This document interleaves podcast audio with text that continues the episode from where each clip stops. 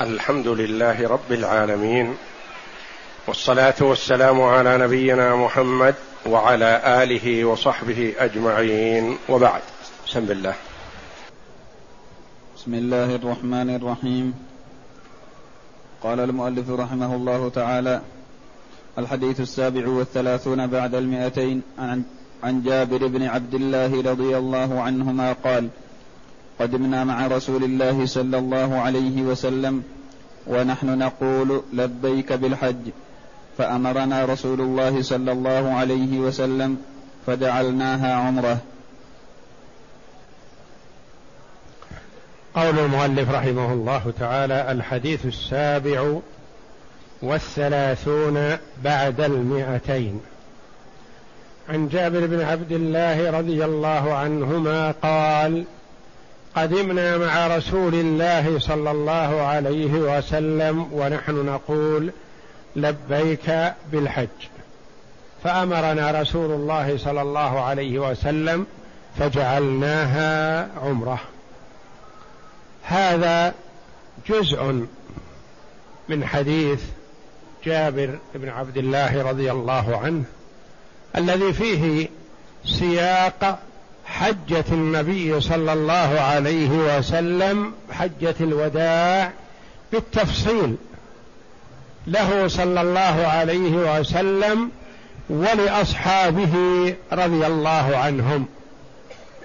والنبي صلى الله عليه وسلم قدم مكة بحجة الوداع صبيحة اليوم الرابع من ذي الحجة.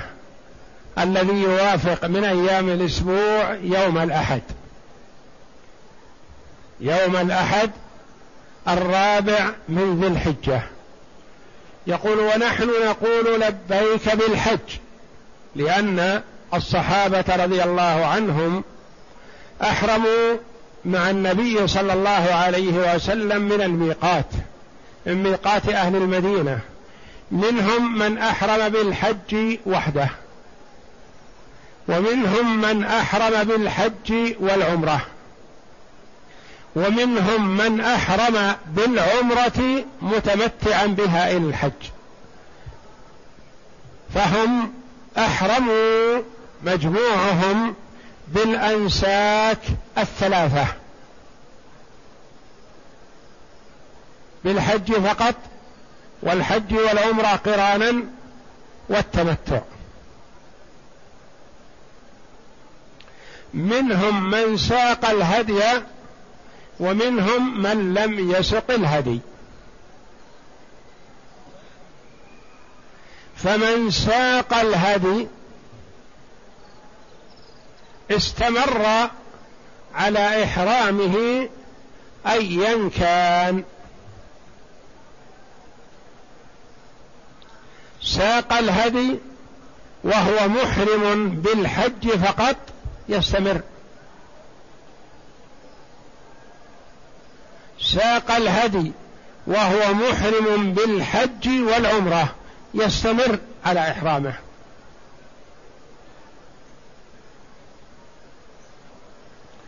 من لم يسق الهدي وهم أكثر الصحابة رضي الله عنهم فالذين ساقوا الهدي هم النبي صلى الله عليه وسلم وذو اليسار من الصحابة رضي الله عنهم. وذو اليسار من الصحابة رضي الله عنهم قلة. أكثر الصحابة رضي الله عنهم فقراء. فالكثير ما ساقوا الهدي والقلة ساقوا الهدي.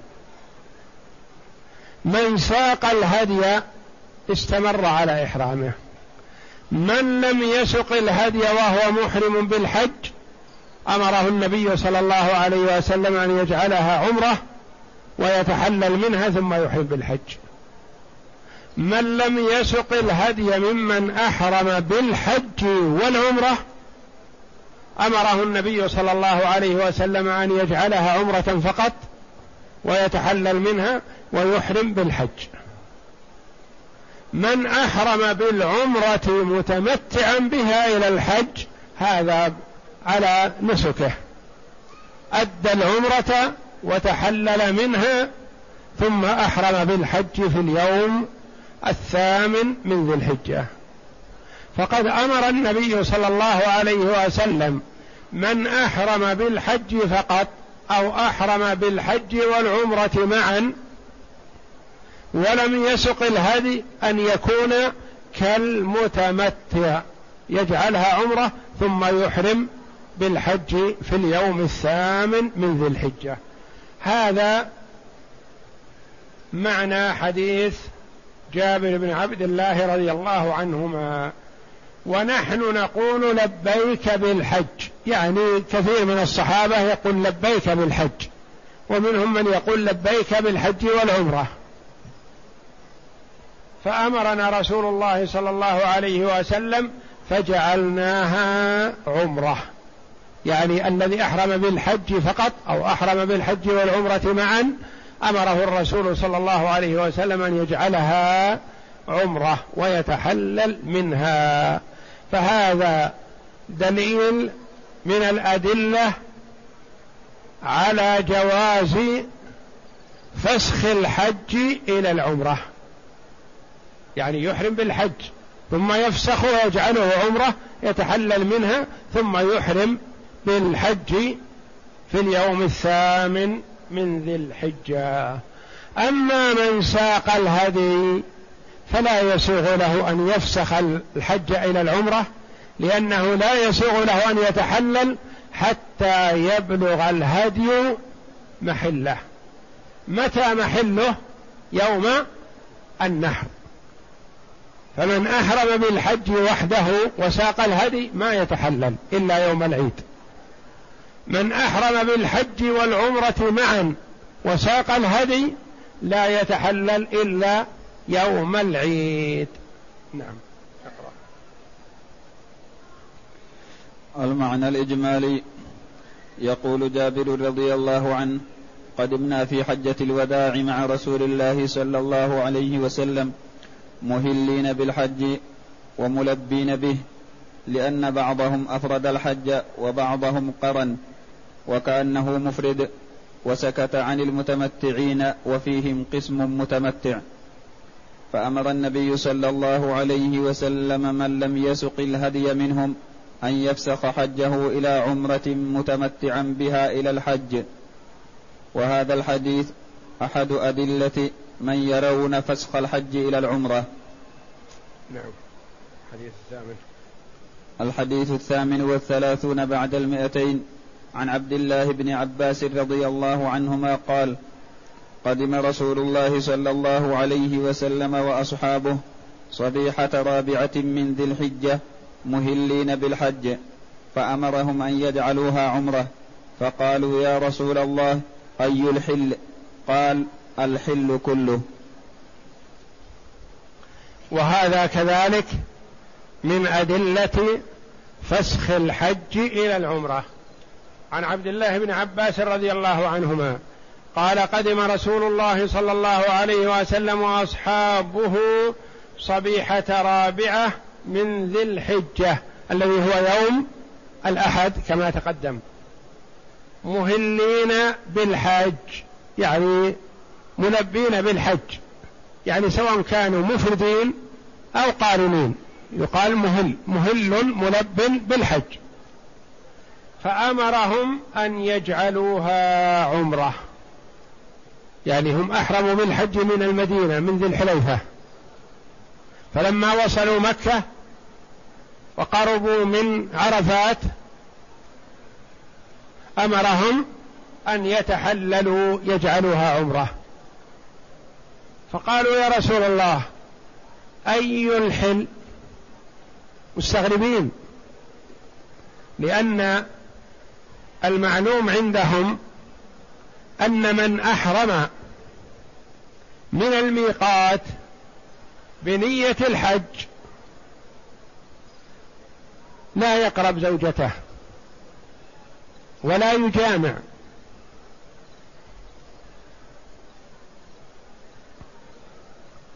من حين يحرم إلى أن يتحلل يوم النحر أو ما بعده.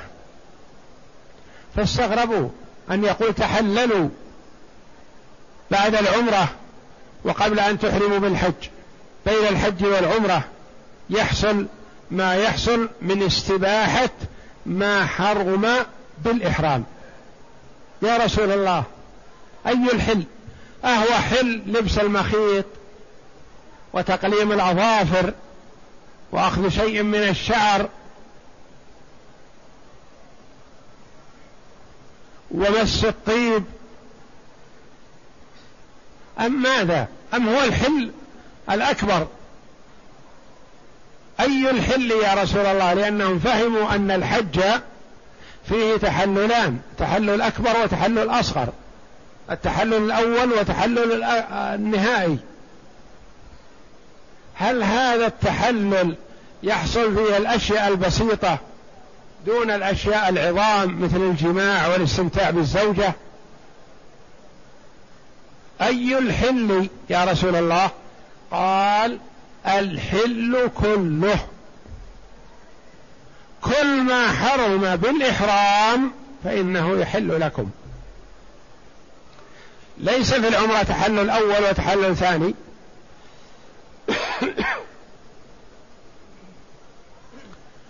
العمرة يتحلل منها تحلل كامل الحل كله.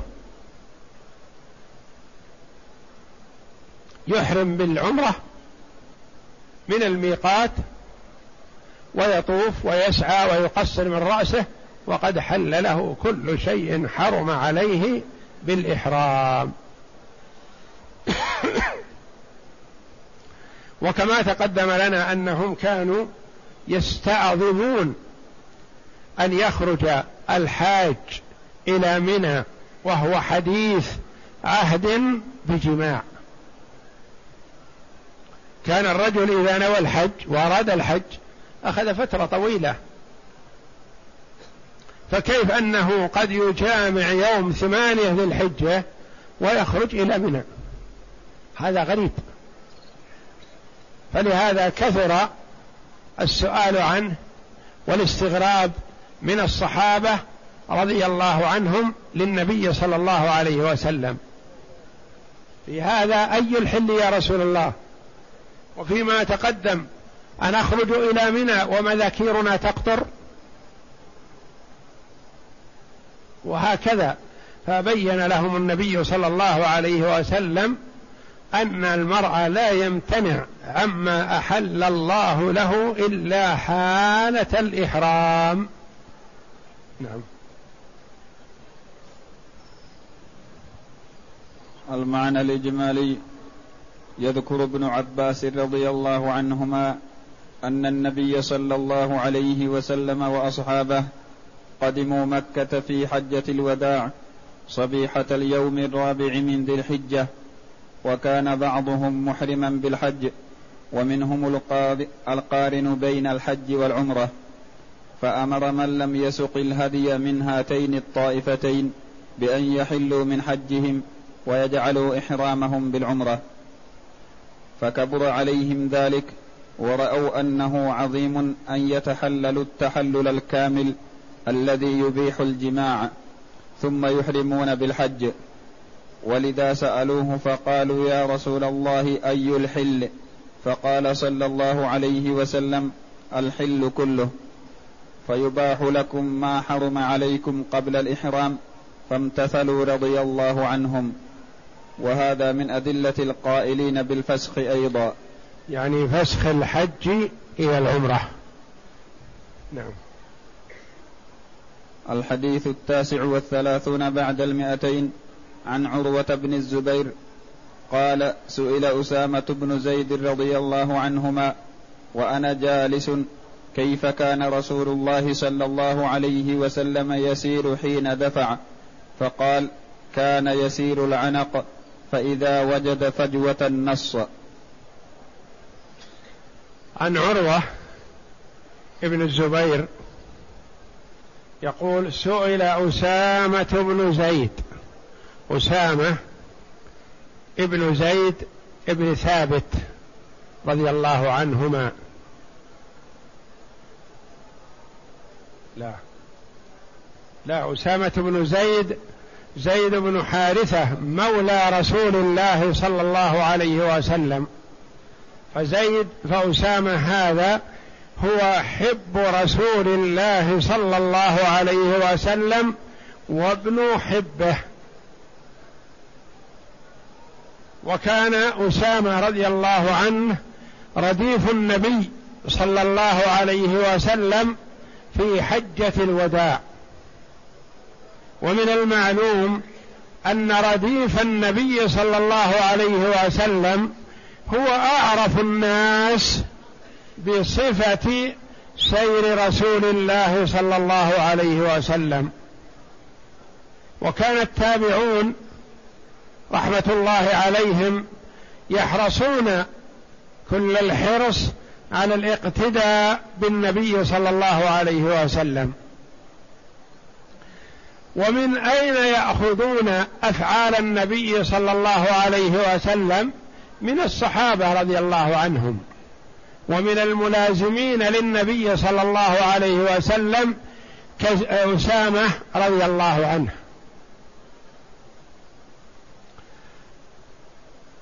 فسألوا أسامة رضي الله عنهما كيف كان رسول الله صلى الله عليه وسلم يسير حين دفع يعني حين دفع من عرفة حين خرج من عرفة إلى مزدلفة ما هو سيره؟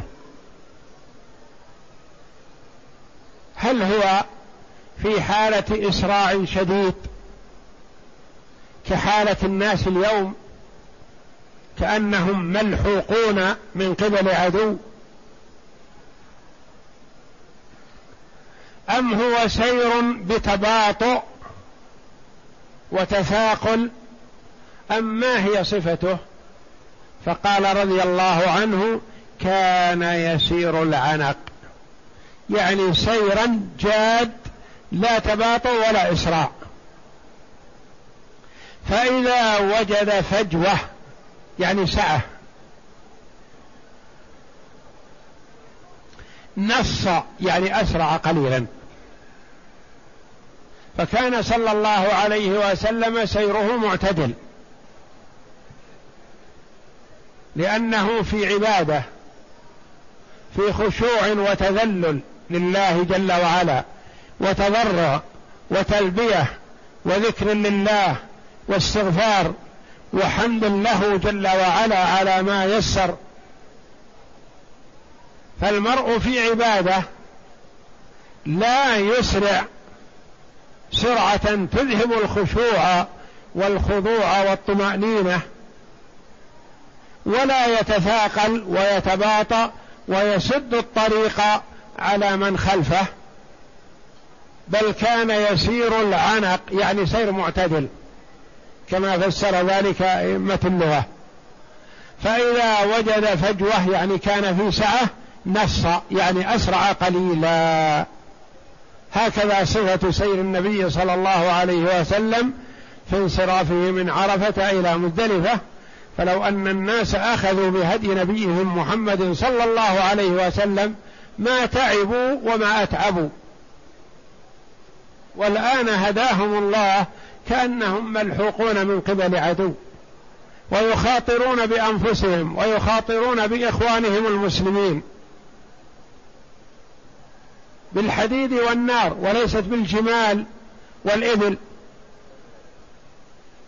فالسرعة فيها خطر وهلاك وكم ذهب ضحيتها من نفس نتيجة الإسراع والطيش في السير. وهم في عبادة وقربة لله جل وعلا وفي حال تلبية وذكر واستغفار وتسبيح وصلاة وسلام على رسول الله وهكذا ينبغي للحاج أن يستشعر ذلك وأن يكون تكون حاله حال طمأنينة وخضوع لله. فهذه صفة سير النبي صلى الله عليه وسلم. نعم. الغريب العنق والنص العنق بفتح العين والنون والنص بفتح النون وتشديد الصاد وهما ضربان من السير والنص أسرعهما. النص أسرع يعني العنق سير معتدل والنص أسرع من العنق. نعم. الفجوة بفتح الفاء المكان المتسع. المعنى الإجمالي كان أسامة بن زيد رضي الله عنهما رديف النبي صلى الله عليه وسلم من عرفة إلى مزدلفة فكان أعلم الناس بسير النبي صلى الله عليه وسلم فسئل عن صفته فقال كان يسير العنق وهو انبساط السير ويسره في رحمة, في رحمة الناس لئلا يؤذي به. وليكون بعد انصرافه من هذا الموقف العظيم وإقباله على المشعر الحرام خاشعا خاضعا عليه السكينة والوقار راجيا قبول عمله شاكرا على نعمه التي من أجلها عز الإسلام وذل الشرك. فإذ ويظهر عز الإسلام والحمد لله في تكاثر الناس بعرفة. وانصرافهم من عرفة إلى مزدلفة وكثرتهم بينما كان في الأول النبي صلى الله عليه وسلم في مكة مستخفيا من يأتيه يلتفت يمينا وشمالا هل يراه أحد وهو متوجه إلى النبي صلى الله عليه وسلم؟ نعم. فإذا وجد فرجة ليس فيها أحد من الناس حرك دابته فأسرع قليلا وخشوعه وخضوعه لا يفارقانه صلى الله عليه وسلم في كل حركة وسكون. ما يؤخذ من الحديث اولا كون أسامة بن زيد رضي الله عنهما رديف النبي صلى الله عليه وسلم من دفع عرفة إلى مزدلفة فهو أعلم الناس بسيره. ثانيا كان سيره صلى الله عليه وسلم انبساطا لا تباطؤ فيه ولا خفة ولا سرعة فيؤذي بهما أو فيؤذى بهما ويذهب معهما خشوعه.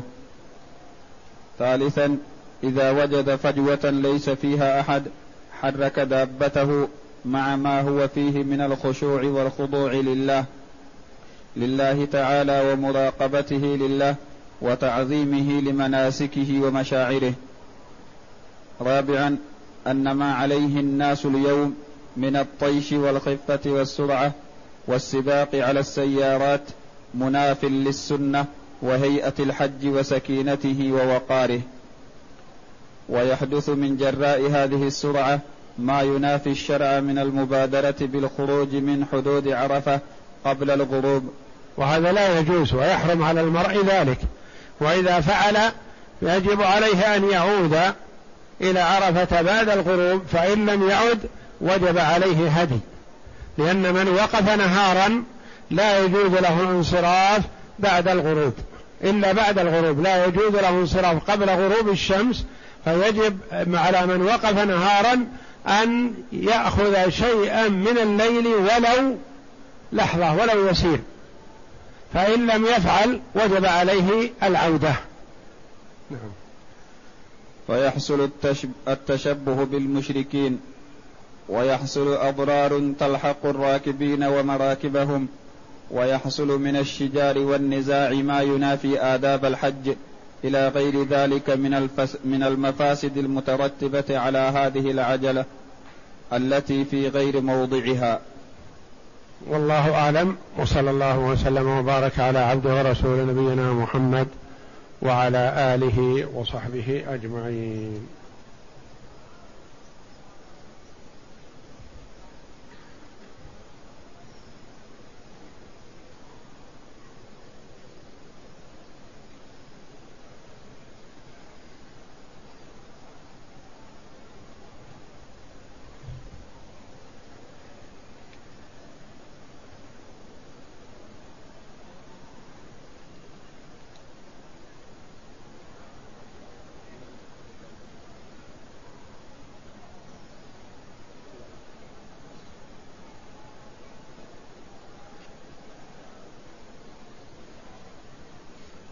يقول السائل هلك هالك عن زوجة وبنت.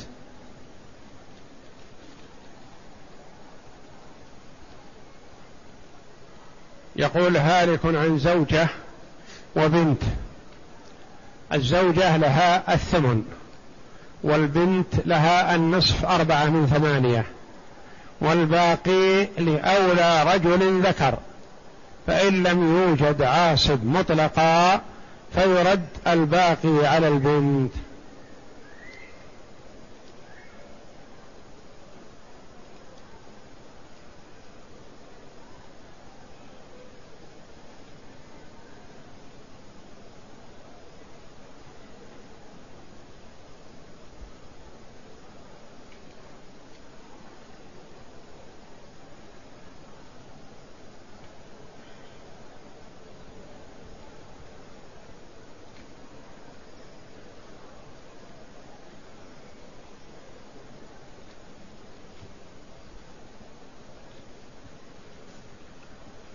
يقول قلتم إذا نذر المرء أن يهدي إلى بيت الله لا يأكل منه فهل عدم الأكل في نذر الهدي فقط أم في جميع النذور؟ إذا نذر الهدي فلا يأكل منه لأن الأصل في الهدي أنه مقرب لله لفقراء الحرم. ولا يأكل المرء مما كان لفقراء الحرم.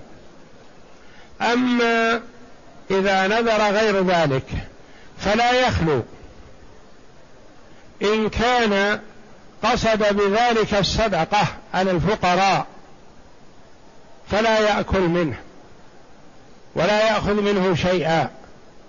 وإذا كان القصد هو إراقة الدم التقرب إلى الله جل وعلا بإراقة الدم ولم يقصد الفقراء خاصة وإنما قصد التقرب إلى الله بإراقة الدم وإطعام الأهل والجيران والأقارب والفقراء فله أن يأكل من ذلك لأن إراقة الدم تحصل ثم له أن يأكل ما كما كغيره من الأهل والأقارب. مثلا نذر إذا يسر الله له وسكن بيتا ملكا مثلا أن يذبح جزورا. قصد أن يذبح جزور ليطعم الأهل والأقارب والجيران وغيرهم مثلا. ففي هذه الحال يأكل مثلهم لأن القصد هو الذبح والإراقة الدم لوجه الله جل وعلا وإطعام الغير فهو يطعم, يطعم معهم. أما إذا قصد إعطاء الفقراء قصد النذر للفقراء كان يقول لله علي إن شفى الله مريضي أن أتصدق بعشرة أكياس من الرز. مثلا نقول لا يأكل منها هذه لأنه نواها صدقة للفقراء.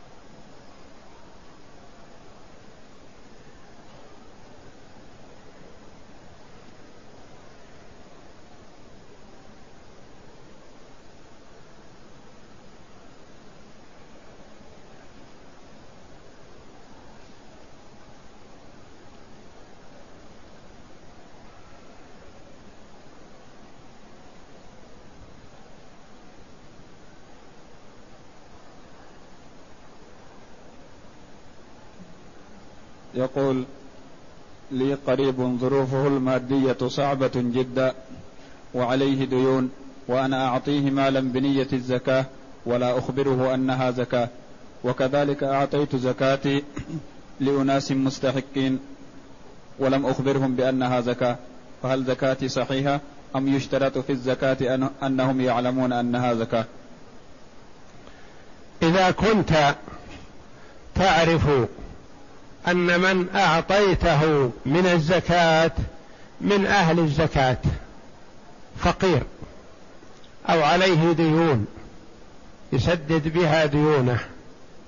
فلا يلزم أن تقول له هذه من الزكاة لأنه ربما يكون في هذا الكلام إحراج له. إذا أعطيته إياها وسكت أخذها وانتفع بها. وإذا أعطيته إياها وقلت له هذه زكاة يا فلان ربما يستحيي ويقول لا أنا ما آخذ الزكاة. فإذا كنت تعرف أنه من أهل الزكاة أنه فقير فأعطه ولا تسمي له زكاة. سواء كان قريبا لك أو من إخوانك المسلمين الأباعد. المهم أن تعرف أنه من أهل الزكاة. فلا تقول له ذلك. إذا جهلت حال الرجل مثلا وأحببت أن تعطيه وتخشى أن يكون غني وأنت تجهل حاله تقول يا أخي عندي شيء من الزكاة أتقبله؟ أتريده؟ فإذا قال نعم فأعطي وإذا قال لا أنا مستغني فالحمد لله فلا تعطه. لكن ما ينبغي أن تسأله إلا إذا جهلت حاله. أما إذا علمت أنه من أهل الزكاة فلا تسأله.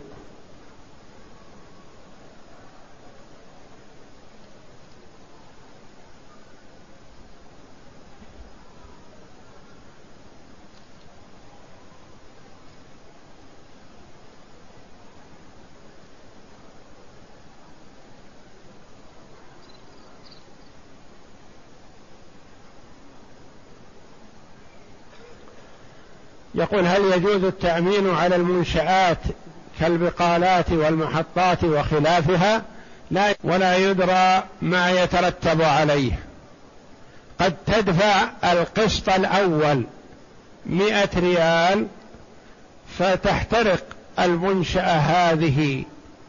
فيدفع لك مقابل هذا الاحتراق مثلا ملايين الريالات. وأنت ما دفعت إلا شيئا يسير. وقد تدفع مبالغ طائلة في أيام وأشهر متوالية وتسلم هذه المنشأة بسلامة الله ولا وتدفع أموالك بدون مقابل. تعطيهم السنوات المتوالية قسط التأمين وتتم المدة التي بينك وبينهم مثلا عشر سنوات أو عشرين سنة وما حصل عليك شيء. فتكون دفعت أموالك لهم بدون مقابل وأخذوا مالك بلا حق. هذا فيه جهالة وغرر ولا يجوز. هل تجوز الهبة للوارث؟ أما إعطاء الوارث في حال الصحة فلا بأس إذا لم يكن من الأولاد ولم تسوي بينهم. مثلا أخوك يرثك لأنه لا يوجد من يحجبه لا أب ولا ذكور الولد. فأعطيت أخاك في حال حياتك ما شئت. صح. حتى ولو كان لك إخوة آخرون ما يلزم أن تسوي بينهم لأن هذا الأخ تحبه أكثر من الآخرين فأعطيته فلا بأس بذلك. لكن في حال مرض الموت أو وصية ما توصي لأخيك الوارث دون إخوتك الآخرين.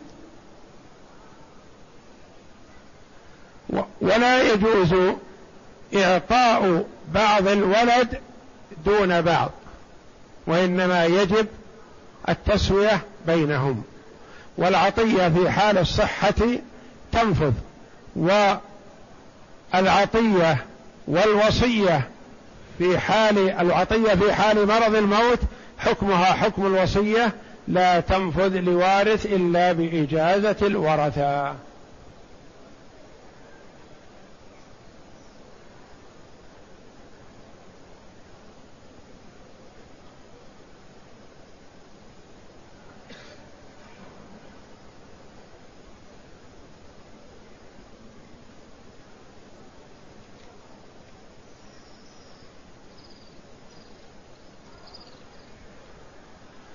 يقول وكلوا شخصا ببيع جملين بمبلغ. فباع أحدهما بالمبلغ واحتفظ بالاخر لنفسه لا يحل له وإنما هو لأصحابه.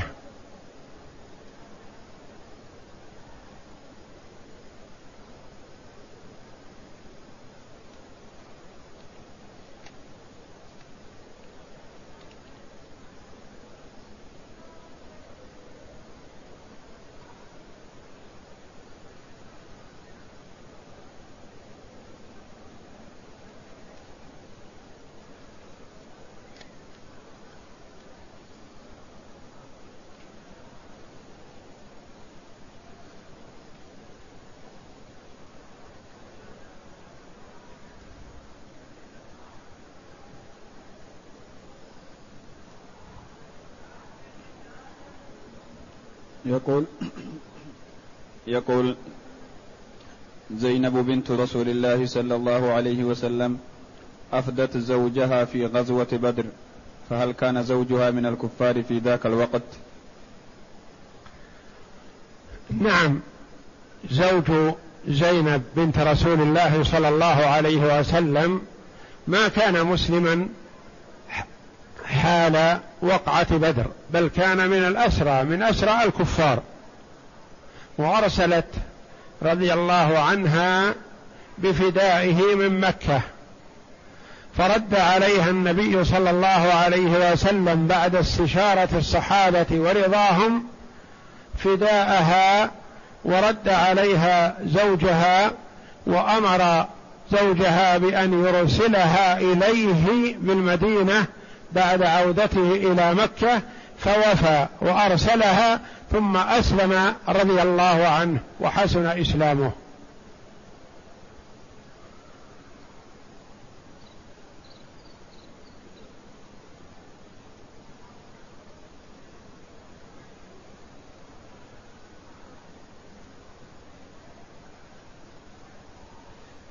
يقول ما حكم الإطباع والرمل للمكي إذا اعتمر؟ قالوا الإطباع والرمل لغير المكي لأنه لمن يفد إلى مكة.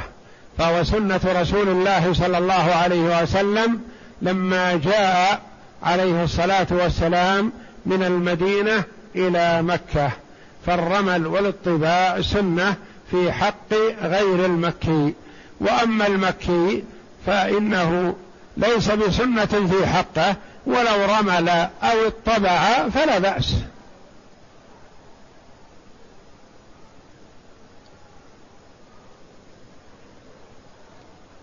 يقول هل يجوز للمحرم أن يستعمل الصابون المعطر عند الاغتسال للإحرام؟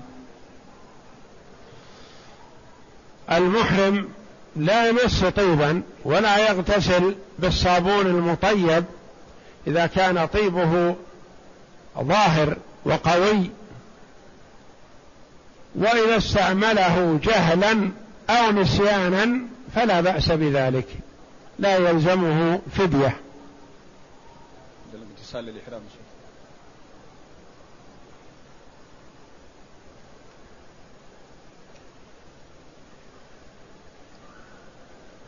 يقول ما حكم من أحدث في الطواف ثم أكمل الطواف ثم سعى وكسر وكان قد أتى محرما بعمرة من المدينة.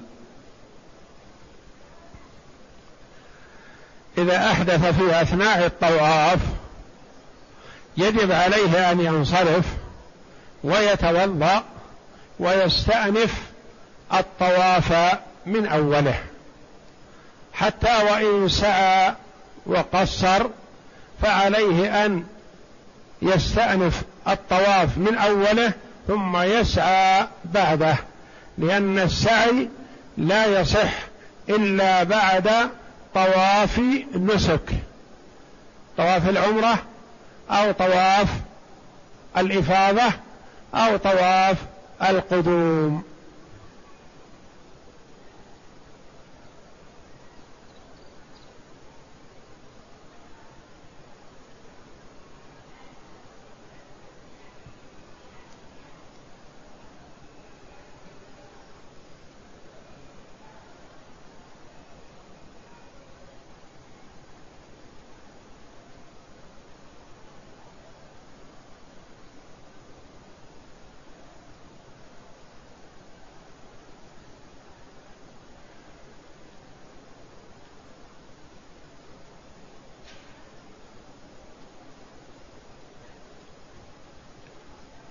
تقول امرأة قدمت مع زوجها لزيارة البيت الحرام في شهر رمضان فحاضت المرأة ويريد الزوج حضور صلاة التراويح بعد العشاء فأين تذهب هذه المرأة وهي حائض؟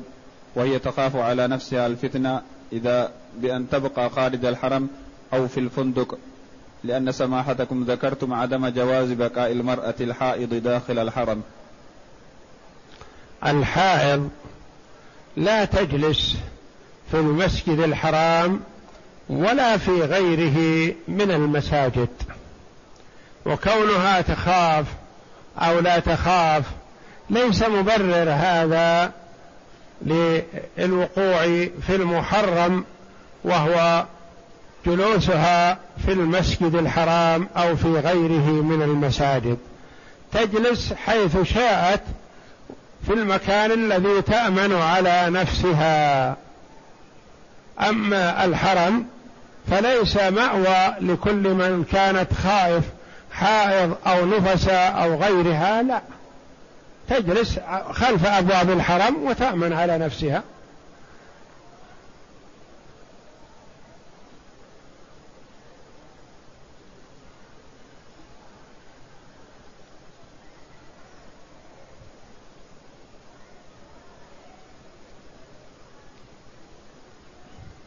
يقول تزوج رجل بامرأة ولم يدخل عليها فهل يحل لولده أن يتزوج بها؟ ولده.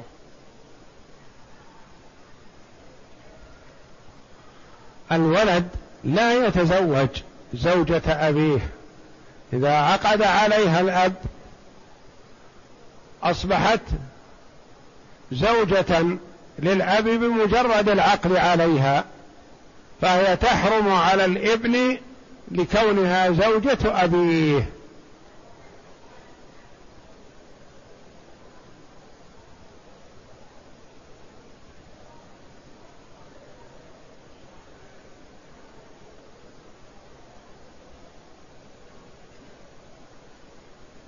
يقول هل يلزم الإشهاد على بيع الأرض أم يكتفون برؤية السك ويشهدون على البيع من واقع السك؟ الشاهد على البيع والشراء يشهد على إقرار البائع بالبيع وعلى إقرار المشتري بالبيع سواء عرف الأرض أو اطلع عليها أو لم يعرفها أو اطلع على الصك أو لم يطلع. هذا ليس إليه. هو شاهد على الإقرار. شاهد على أن هذا أقر بهذه ببيع هذه بمبلغ كذا على فلان. وشاهد على أن فلان اشترى هذه الأرض من فلان بمبلغ كذا. هذا هو الشاهد.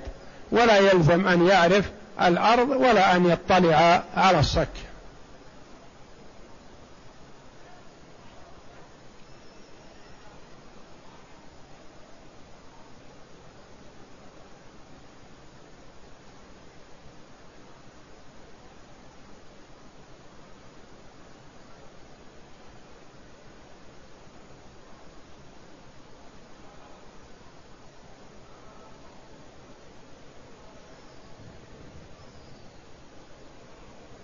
يقول أنا طالب علم من طلابك يا شيخ أتاني سائل يسألني هل يحل لي أن أحرم من مكة المكرمة وأنا لست منها وأريد العمرة مرة أخرى وبلدي مصر أو أني أطوف طوافا غير العمرة.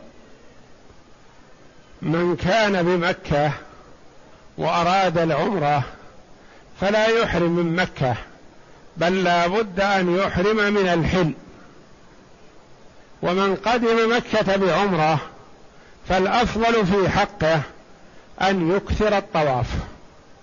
يكرر الطواف ولا يكرر العمرة. ما دام دخل مكة بعمرة فيكتفي بها ويكرر الطواف ولا يخرج للإتيان بعمرة أخرى. فإن أدى العمرة وسافر إلى المدينة أو إلى جدة أو الطائف أو غيرهما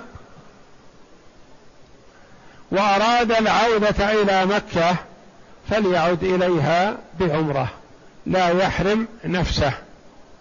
فمن كان خارج مكة وأراد مكة يحرم بعمرة ومن كان داخل مكة فلا يخرج للإتيان بعمرة أخرى.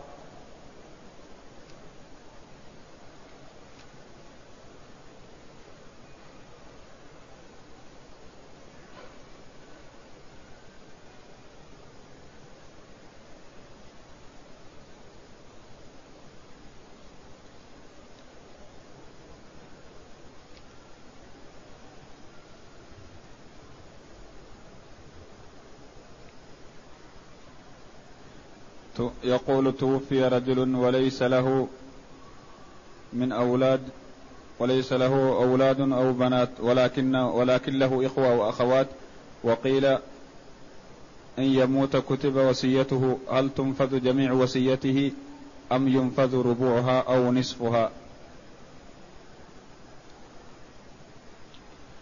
إذا أوصى بالثلث فأقل. تنفذ وصيته سواء كان له أولاد أو لم يكن له أولاد أو كان ورثته إخوة أو أبعد من إخوة. فما دامت الوصية بالثلث فأقل فإنها تنفذ. ما لم تكن الوصية لوارث. أما إذا أوصى بأكثر من الثلث فلا تنفذ الوصية إلا بالثلث أو بإجازة الورثة.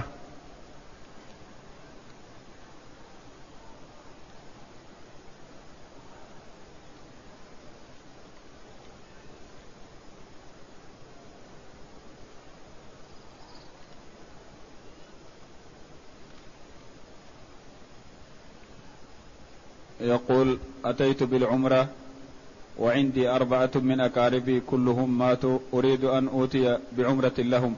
هل أستطيع؟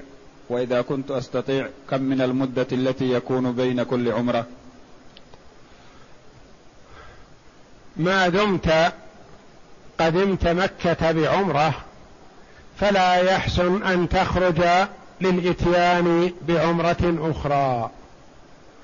فإن خرجت إلى مكان ما لحاجة ما وأردت العودة إلى مكة فعد إليها بعمرة استحبابا عنك أو عن من شئت من أقاربك الأموات.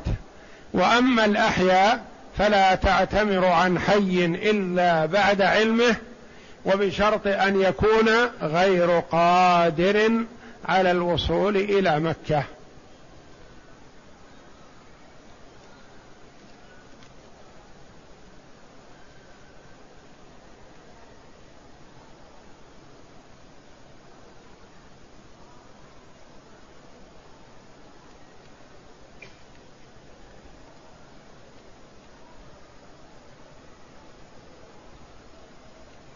يقول هل تجوز الزكاة على الأخ؟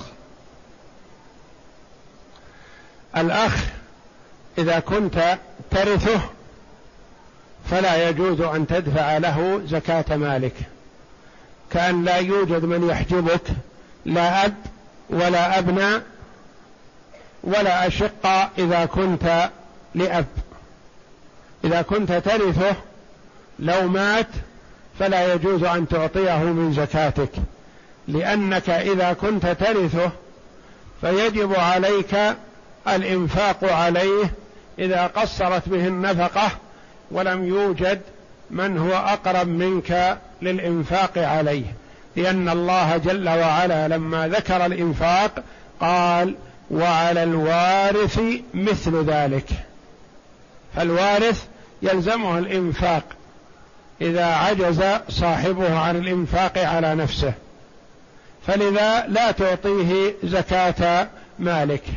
أما إذا كنت لا ترثه كأن يكون الأب موجود يحجبك أو له بنون يحجبونك أو له إخوة اشقاء وأنت أخ لأب فيجوز أن تعطيه من زكاة مالك إذا قصرت به النفقة وكان فقيرا. ويقول كنت أخرج زكاتي للمساجد على جهل ماذا يكون علي؟ الزكاة لا تصح للمساجد وإنما هي خاصة في الأصناف الثمانية الذين ذكرهم الله جل وعلا في كتابه العزيز. إنما الصدقات للفقراء والمساكين والعاملين عليها والمؤلفة قلوبهم وفي الرقاب والغارمين وفي سبيل الله وابن السبيل. هؤلاء الثمانية هم أهل الزكاة.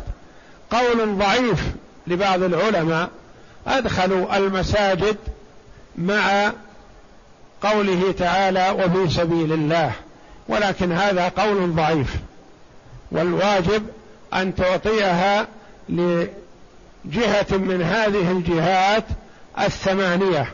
وأما العاملون عليها فالذين يتولى إعطاءهم الذي يتولى إعطاءهم هو الإمام. وأما عامة الناس فلا يعطون هؤلاء ولا يعطون المؤلفة قلوبهم وإنما الإمام هو الذي يتولى ذلك.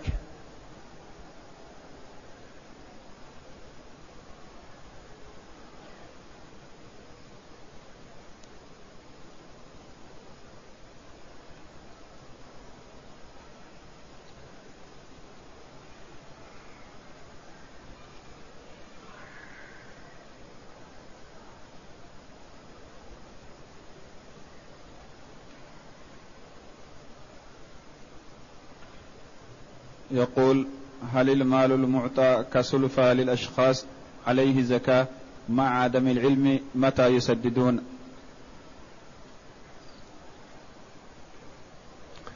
هذا في موضوع زكاة الدين. إذا كان القرض أو الدين على ملي متى ما طلبته أعطاك إياه.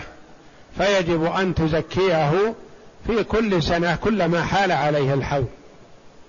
أما إذا كان على غير ملي كان يكون على فقير أو معسر أو مماطل أو لا تستطيع مطالبته كالوالد والوالي ونحوهم فهذا للعلماء رحمهم الله في زكاة المال الذي عليه ثلاثة أقوال.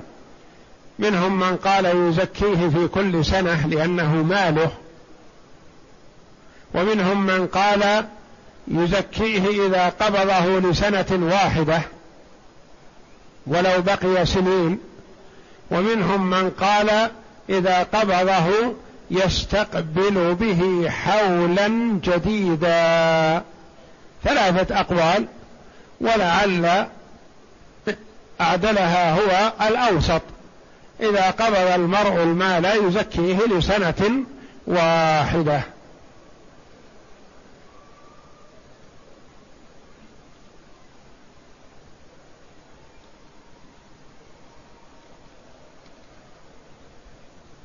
ويقول من طاف طواف التطوع ولم يصلي ركعتي الطواف هل طوافه صحيح؟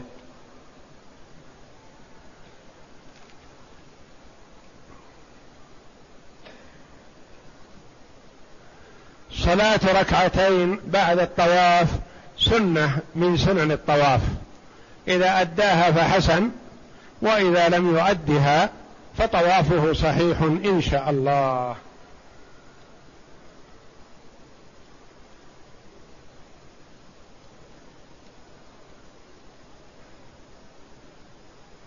يقول جئت من الرياض وأديت العمرة ولله الحمد هل يجوز أن أذهب إلى الميقات وأؤدي عمرة أخرى لأمي؟ لا يحسن هذا. أكثر من الطواف بالبيت وادعو لأمك ولأبيك ولمن أحببت ولإخوانك المسلمين. ولا تخرج للإتيان بعمرة أخرى وأنت حديث عهد بعمرة. والله أعلم. وصلى الله وسلم وبارك على عبده ورسول نبينا محمد وعلى آله وصحبه أجمعين.